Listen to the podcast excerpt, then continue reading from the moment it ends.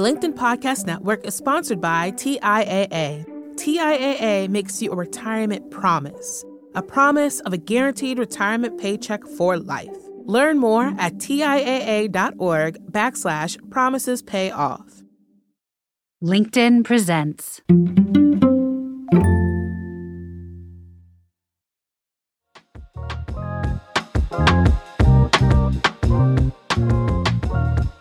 So change is in the air and it's making many of us recoil. But why? And what can we do to change how we respond to change? To turn it from something we fear into something we embrace, maybe even seek out, because the other side holds so much potential and possibility once we've learned how to move through it with so much more grace and ease.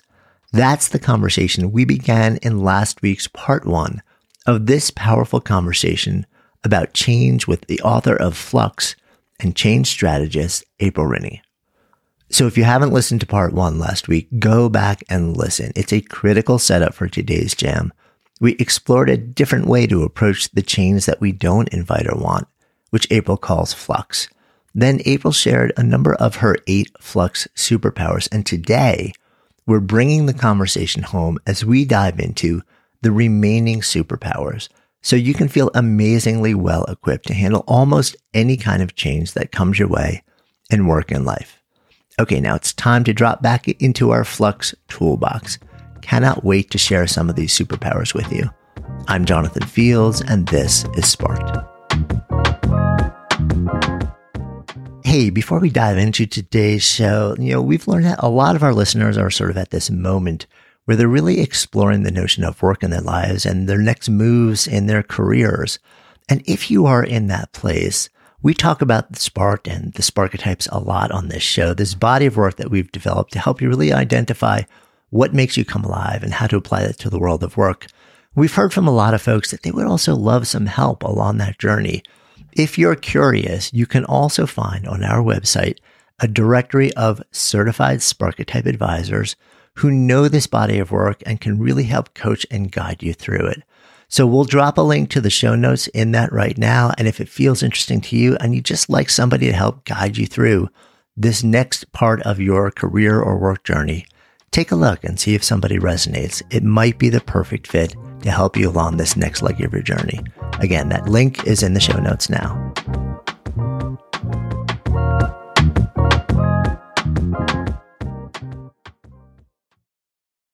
The LinkedIn Podcast Network is sponsored by TIAA. In the last 100 years, we've seen financial markets swing, new currencies come and go, decades of savings lost in days, all showing that a retirement plan without a guarantee, quite simply, isn't enough. So, more than a retirement plan, TIAA makes you a retirement promise a promise of a guaranteed retirement paycheck for life, a promise that pays off. Learn more at TIAA.org backslash promises pay off. From LinkedIn News, I'm Leah Smart, host of Everyday Better, an award winning weekly podcast dedicated to personal development. Whether you're looking for ways to shift your mindset or seeking more fulfillment in your life, we've got you covered. You can build internal resources. That's what the study of psychology is about building internal resources. Turning towards is one of the most important elements of successful relationships, no matter what kind of relationship it is. The thing that underpins all of this productivity stuff is finding a way to make the journey itself enjoyable. The journey is the destination. The beauty of uncertainty is infinite possibility.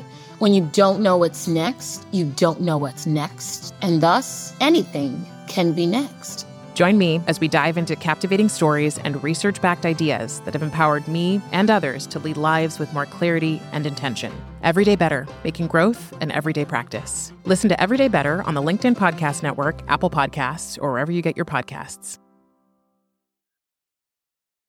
So trust, know, it's it's so central to all of this. I, I, do want to touch on some of the other principles and superpowers that you share around navigating change. The very first one that you you actually introduced in your book, I thought was interesting because it's also to a certain extent counterintuitive, which is the notion of running slower. You know, when most people see this uninvited change coming their way, oftentimes the reaction is, "Let me get through this as fast as humanly possible." And you're inviting us to actually maybe flip that script. Yes, and I love the flipping the script. And each of the superpowers, just as a general matter, is counterintuitive in some way. And I think think uh, I always like to just mention that and say what I mean by that is it runs against a lot of the scripts that society have put out for us around metrics of success and what matters and what to do. And the reason for that is because a lot of the scripts by which we're living our lives and individually, collectively today are premised in an assumption that we can control what happens that we live in a world where humans are the dominant species et cetera et cetera and we have some say over what happens more and more that's becoming increasingly clear that that's not the case that never has been the case. And so what that means is we need to rethink these societal scripts.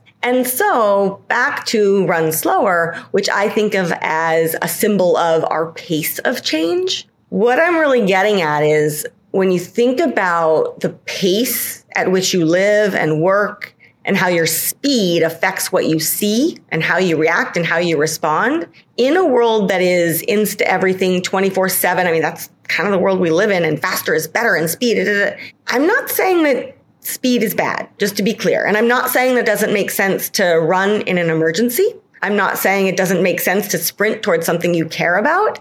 The challenge we face as society is that sprinting or emergency pace has become the norm. Mm. And everyone is not just frazzled and burnt out and tired and exhausted and anxious and all the rest. The bigger problem, or equally large problem, is that when we're constantly running fast, going, moving, moving, moving, just trying to get to the next thing, that compromises our ability to make good decisions. That compromises our ability to see the full picture. That compromises our ability to actually be our best selves in any way, shape, or form. And so the run slower, the way it's phrased is in an ever faster paced world, that 24 7 world, your key to success and well being and satisfaction is to learn how to slow your own pace. And when I say slow, I don't mean stop. I don't mean be lazy. I don't mean give up. I mean learning to, to run. I do use the, the verb run, but at a pace that is sustainable that allows you to see and get clarity and understand what's really happening and and what is the right thing to do in that moment. So that's where I'm it's it is counterintuitive, but it's if we just keep running faster, faster, faster, faster, faster, any system that does that, not only does it ultimately lead to collapse, it's also a trigger of fear. And that's a whole other angle, but like fear creeps in when we're running fast physiologically. And so all of this ends up, we end up sort of twisted up like pretzels. And what I'm trying to do is unpack that to help us actually be much better positioned for whatever changes come our way. Yeah, that that makes so much sense. It's like bring it down a notch. Um, mm-hmm. As you're describing this, it, it literally it, having a little bit of a flashback. In a very past life, I was a lawyer. So was I. And I think you know. I know. Yeah. I know. Um, and um, I was in practice in a large firm in Manhattan, mm-hmm. and I found myself working in a tower where I was. There were two different elevator banks, and I was working on high up on one and the senior partner I was working with was in the other. So, and this person was very old school, didn't turn on the computer, didn't know how to. This was many years ago. So to communicate with them, every time I had to communicate, I would have to go from my office, take the elevator down to the lobby, cross over to a different elevator and go back up. And I found myself like, we're on a deal doing this massive, massive public offering and, you know, like just tons and tons of work, like never going home. And, I, and I'm madly running down to the lobby and back up and crossing elevator banks all day, every day. And I'm trying to go faster and faster and faster because the deadline is getting closer and closer and closer. And I just like at some point along the way, I, it dawned on me that I just, I was making more and more mistakes. Mm-hmm. And that the net effect of that, of me trying to go faster, was that it was requiring me to actually make more of those trips because I was having to correct all the mistakes that I was making. And had I just dialed it back a touch, like not like, you know, I, I wasn't sprinting, but I also wasn't slacking. I was, I was still moving with intention, but just a touch that maybe the the ratio of errors would drop enough because I wasn't just hyperventilating 24/7 that it would then also allow me to not have to go back and forth and back and forth and back and forth. And it would be much more humane and also deliver a much better work product. And that's exactly what it did and it worked. And it was such kind of a silly but like it, it was so powerful that this was like 30 years ago and I still remember that experience Ah, thank you, Jonathan. This is a fabulous example and it's spot on and I'm so glad you shared it. And to expand a little bit on the some of the workplace dynamics, but also organizational dynamics, probably my favorite example of an organization that gets this is actually the Navy SEALs. Mm. the Navy SEALs, their mantra, slow is smooth and smooth is fast. Right. Right? They figured out that it's when you're running fast, when you're racing, that you make foolish mistakes. You drop something, you bump into something, you forget something, right? And what happens, right? Your adrenaline goes up, you lose your cool, you get anxious, all of that. And I love that you bring up um, not just the the law firm setting, which I have much empathy for, particularly separate conversation, billable hour, not so helpful for this kind of thing mm. either. Let's just say, but um, more broadly on any organization, right? You've got people who have a thousand things on their to do list, and they're racing to do them all, right? And the problem we face, and you wake up in the morning and you're like, I've got a thousand things. And by the end, you might have done 20 of them and you have 30 more things on the list or whatever, right? But like overwhelm.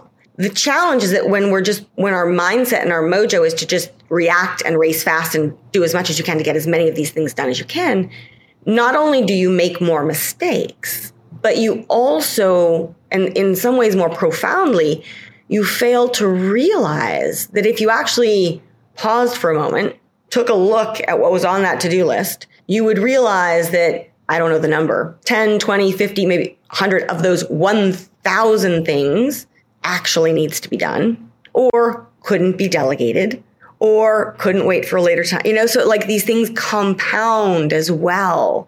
And so in workplaces, that notion, and I hear this from teams all the time, that when a team is able to do this together, it's like the whole thing just starts.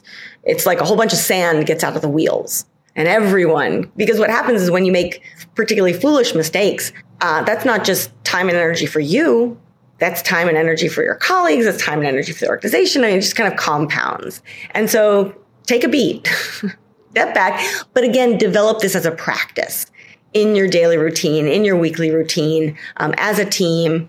Families can do this as well. I mean, it's it's a nice it's a nice practice to have. Yeah. To keep and it just makes life more livable also like just on a human level you know okay. it just lets you you can breathe a little bit more easily along the way and it's interesting also because this as everything that we're, we're talking about like one feeds into the next and into the next like one of the other principles is the notion of seeing what's invisible really hard to see what's invisible when you're moving at the speed of light Bingo. Oh, and what's lovely is those two often they like run in tandem. Run slower and you start to see, and I'll often use the uh, analogy or the example of what do you see when you're driving your car, you know, 80 miles an hour down the road? What do you see when you ride your bicycle down that very same road? And what do you see when you walk down that very same road? Same road, same stretch of land you're passing through, but your ability to see and to notice. What I love is things we notice when we're walking, the details, you know, and including you can't greet somebody. You can't say hello to somebody. You can't form relationships when you're always running fast, right? Yeah. So on the see what's invisible idea, what do you mean when we're talking about invisible? Oh, and this gets very interesting very fast in terms of depending on the context within which I'm working. See what's invisible can mean many different things in terms of seeing what we've been missing, most recently, this is coming up a lot with regards to diversity, equity, inclusion, and belonging issues. Who's at the table? We can see who's at the table. We often don't see who's not at the table. If we actually saw who was not on the, at the table and either brought them to the table or created a different table, we would get not just better solutions and outcomes. I'm looking at this through the lens of how do we navigate the unknown? We would get more wisdom and more kinds of perspective to answer the question, what do you do when you don't know what to do? So that's one. Uh, we can look at this often, not to go back to the law, but uh, you and I spent many years doing different things in that world, and I spent a lot of time looking up through at public policy and how we had designed and written different rules. And rules are written to benefit some people, the people we see, and to not benefit other people or stakeholders whom we don't see. And so again, see what's invisible. I always have to be very careful when I say invisible. I do not mean we don't see it. If you're looking closely, it's glaringly clear who is and who isn't there, who who does and doesn't matter, who is and isn't counted, etc. But when we're constantly running fast and the ability to navigate change, when change hits, if you're only seeing, and I, I like to say like every person in every culture, and it's not unique to any particular culture, every culture, we are taught to see some things and not see others. And when change hits, it's what we can't see that often gets us in trouble and often keeps us from actually developing a better solution, a better way forward. So I know that sounds a bit, I don't mean for that to sound vague. There are lots of tangible examples, but depending on who I'm working with, and how. And obviously, in, in family situations, personal situations, there's a lot of the unwritten rules at home. there's a lot of the uh, unscripted, the dynamics, the things we started to do by default, but not because it was healthy for the relationship. You know, those sorts of things are also the invisible. And so how do we learn to, how do we learn to surface those invisible things, turn them into possibility, to your point, but also recognize them as tools that actually help us navigate change? Mm, yeah, I so agree with this. You know, I often think to myself that subtext matters more than what's surface, you know, because it's like so much of communication happens on level of subtext or lack of communication. And often it's the most important things, but like nobody's actually surfacing them and saying, can we actually talk about this? Um, yeah. and yet they're at the table with everybody else. You know, it's just they're being, you know, and talk about invisible. They're known but but intentionally um, being treated as being invisible. But I mean, and not by everyone. Sometimes some people realize them, some people see it, some people don't, and some people I think step into moments of uncertainty of change, having developed the skill of seeing the invisible, and then trying to then also leverage that as to create an advantage um, within the context of that particular situation. So the notion of like, can we all actually sit, sit in a conversation together, be in this moment together and talk about all the stuff that nobody's talking about and bring it to the surface? I feel like it almost not only helps you navigate change, it also helps bring more equity to the process of change. Absolutely. Absolutely. And to do so, uh, when I say responsibly, that sense of when you say taking advantage, like we can take advantage in a really positive way occasionally, rarely, but it does happen. You see people trying to take advantage of that. You know, like like a sort of I see something you don't see. Right. But my the spirit and what I see on the whole, back to the trust piece, like yes, you will have instances of that happening. That is the exception, not the rule. The rule is that this is absolutely collective betterment. And I just want to build on one thing you were talking about too, because in the in the setting of of teams and talent, another example. Again, it, it, bleeds into another superpower. We don't need to go there. But what's on your resume and what's not on it, and what are the skills that actually help you thrive and succeed at work? And you think about these un these. You know, we we talk a lot about um, the people who have the people who are just magnets. You want to work with them. They may or may not have the credentials. They may or may not be, you know, the most powerful or the best dressed, but they're like awesome people. And you look at their resume, and what I love is like we are so much more than our resume, and yet we hire based on this piece of paper, this LinkedIn profile, which has some interesting facts on it, but it doesn't contain the invisible skills, the invisible talents that each of us have. And how do we, and this I spend time in another chapter looking at how do we actually unearth those skills so that we actually can have more flourishing careers as well. And organizations can do a better job of, of talent engagement and whatnot. But I love that angle also because even that ability to see is one of those, the irony, the ability to see what's invisible is actually an invisible skill itself but that is actually a superpower. Yeah. And something that we all need to train ourselves to be better at doing. And I think it's such a huge superpower also. But you tease this other um, superpower in this. So, so, let's like take us there.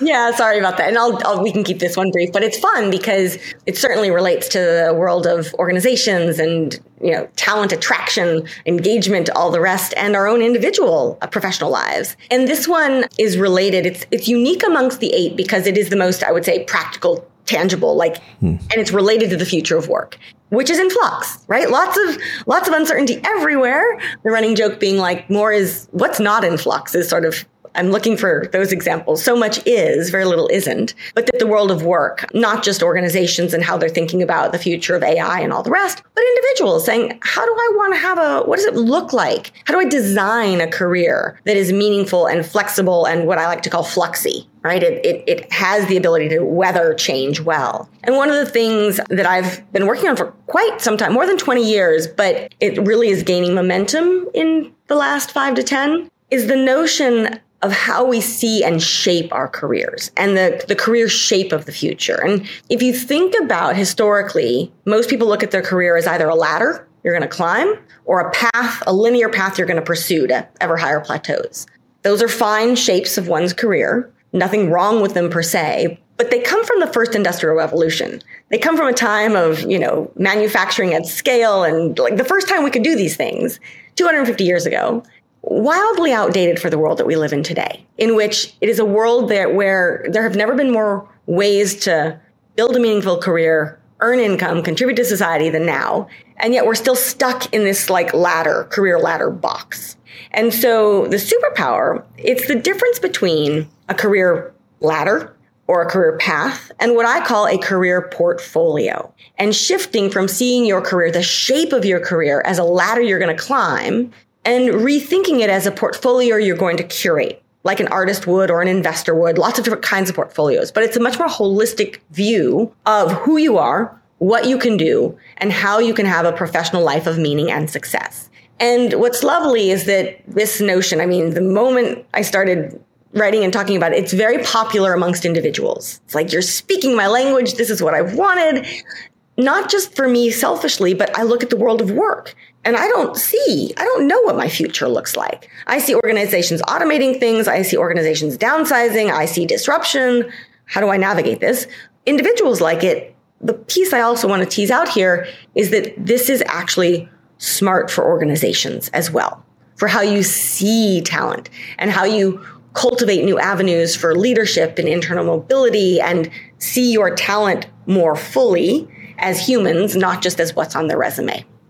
Yeah, that makes so much more sense to me. And I feel like whether individuals and organizations want to be brought to this conversation, they are being brought to it um, because it's just a reflection of the state of things like right now. And, you know, there's no going backwards here. Like there's, we're only going deeper into flux. Um, and it's, and it's a healthy approach to it.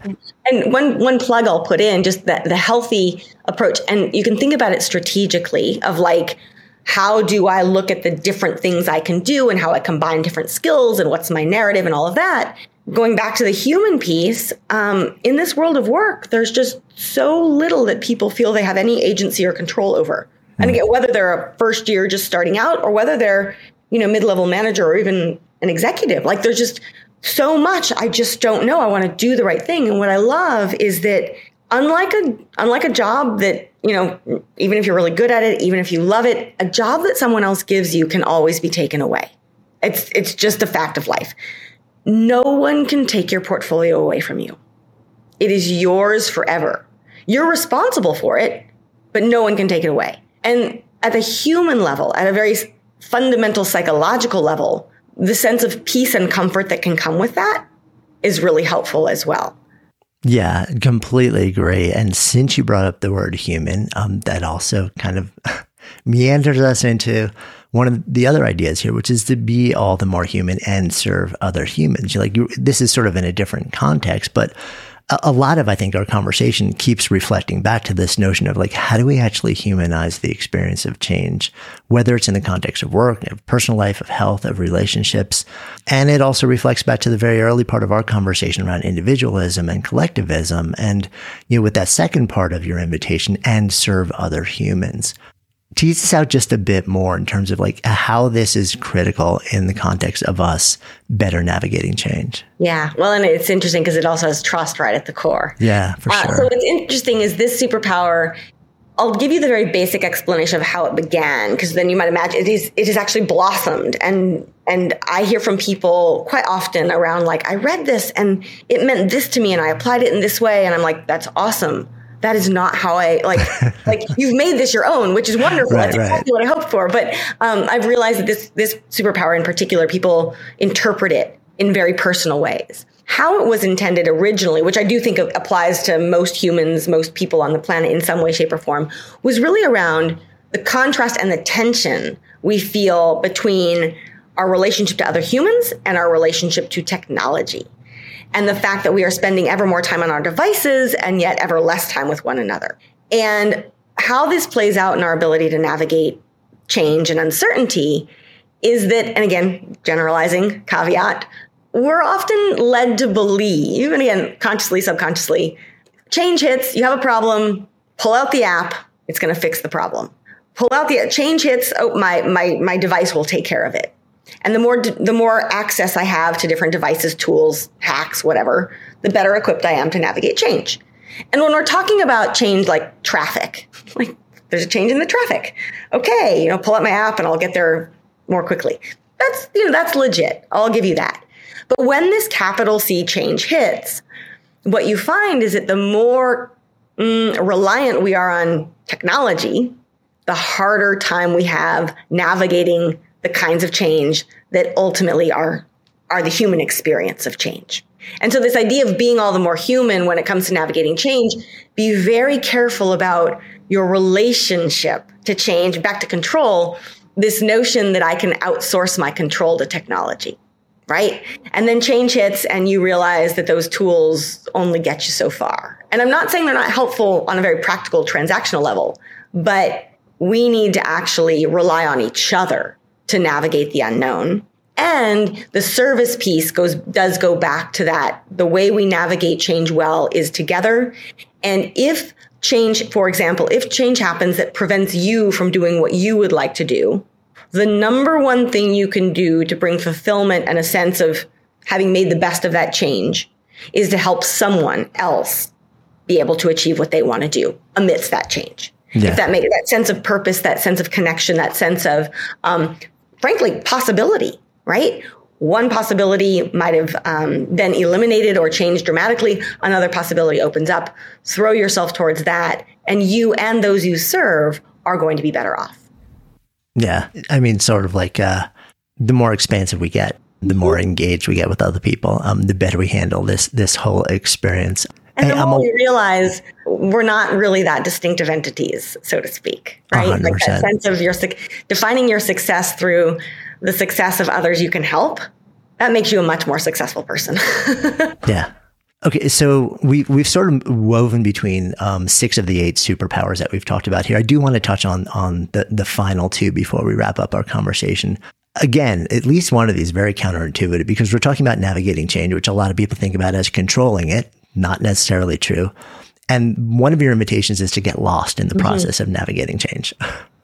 Yes, and I love I love get lost. I have a, a, special, a soft spot in my heart for it because it's the one that relates most closely in terms of how do I practice this? It relates to travel. It relates to like getting out there, stretching beyond your comfort zone.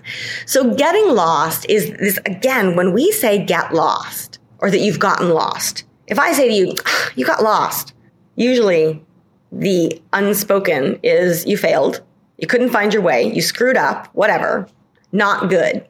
Stigma, whatever when you think about a world in flux, a world of constant change, we are all going to be feeling lost, getting lost, if you will, all the time. In terms of when no one knows what to do, you're lost. This is about not just shifting the narrative from acknowledging that that's part of the human condition, but to develop the muscle that actively seeks to get lost, to feel lost, and to be comfortable navigating through that not knowing. And this plays out in so many different ways. So one thing, I'll just put this on the side.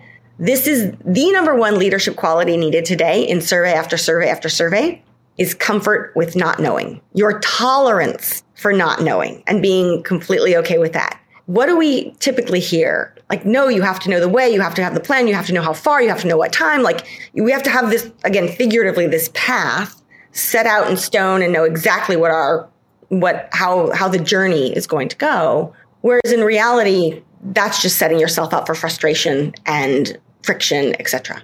But the way I like to phrase this is asking people like think about times and travel is what often comes up when you thought you knew where you were going and you got lost.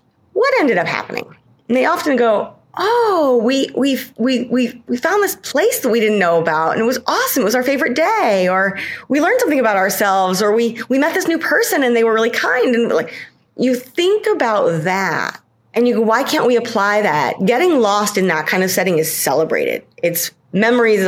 Why can't we apply that in other parts of our life? Not everywhere all the time, but why can't we see that as a strength? Because again, the ability to simply be okay and keep the anxiety and fear at bay, but also keep the, oh my gosh, I just screwed up. I got lost.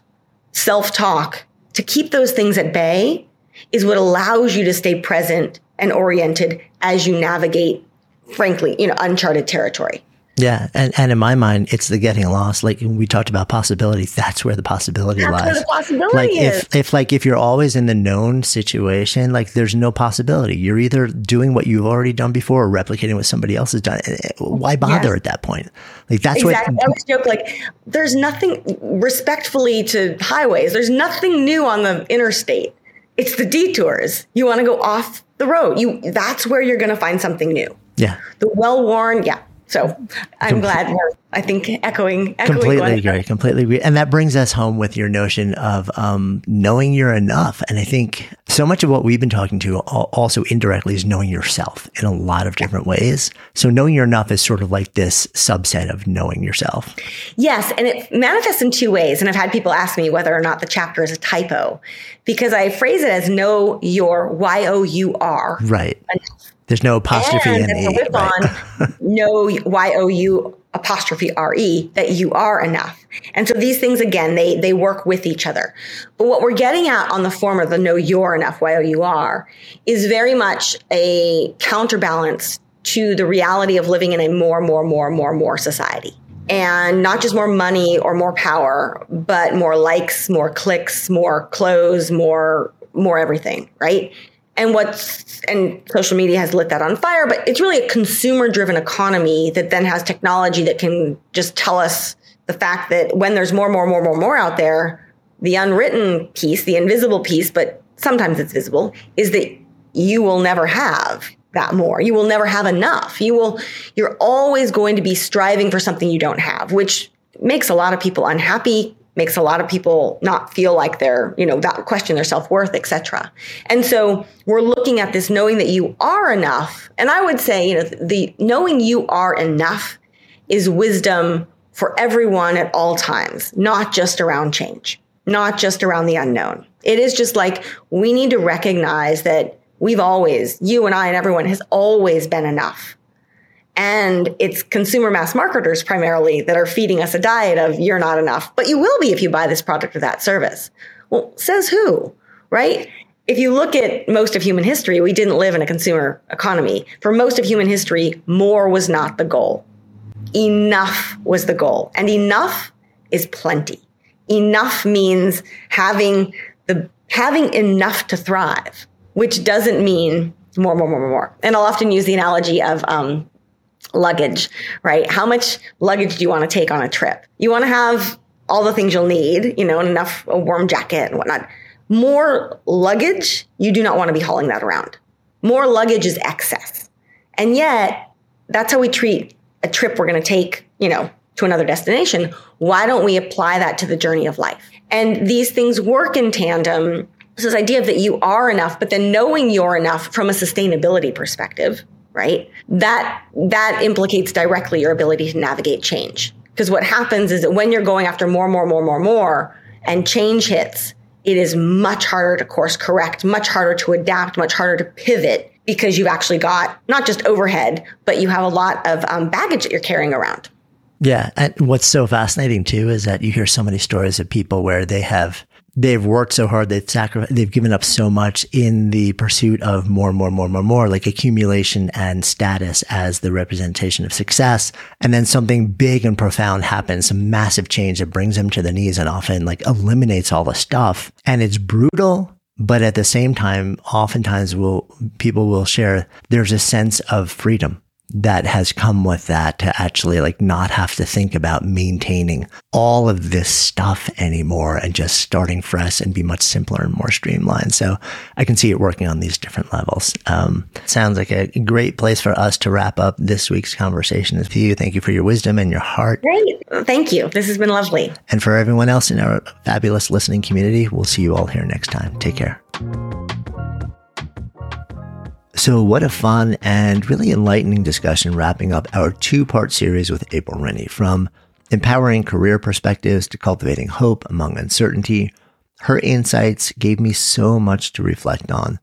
And April's invitation to intentionally get lost and discover opportunity beyond well worn paths really resonated too. I hope her vision of navigating change through trust, care, and openness to discovery sparks your own journey's next chapter. Until next time, I'm Jonathan Fields, and this is Sparked.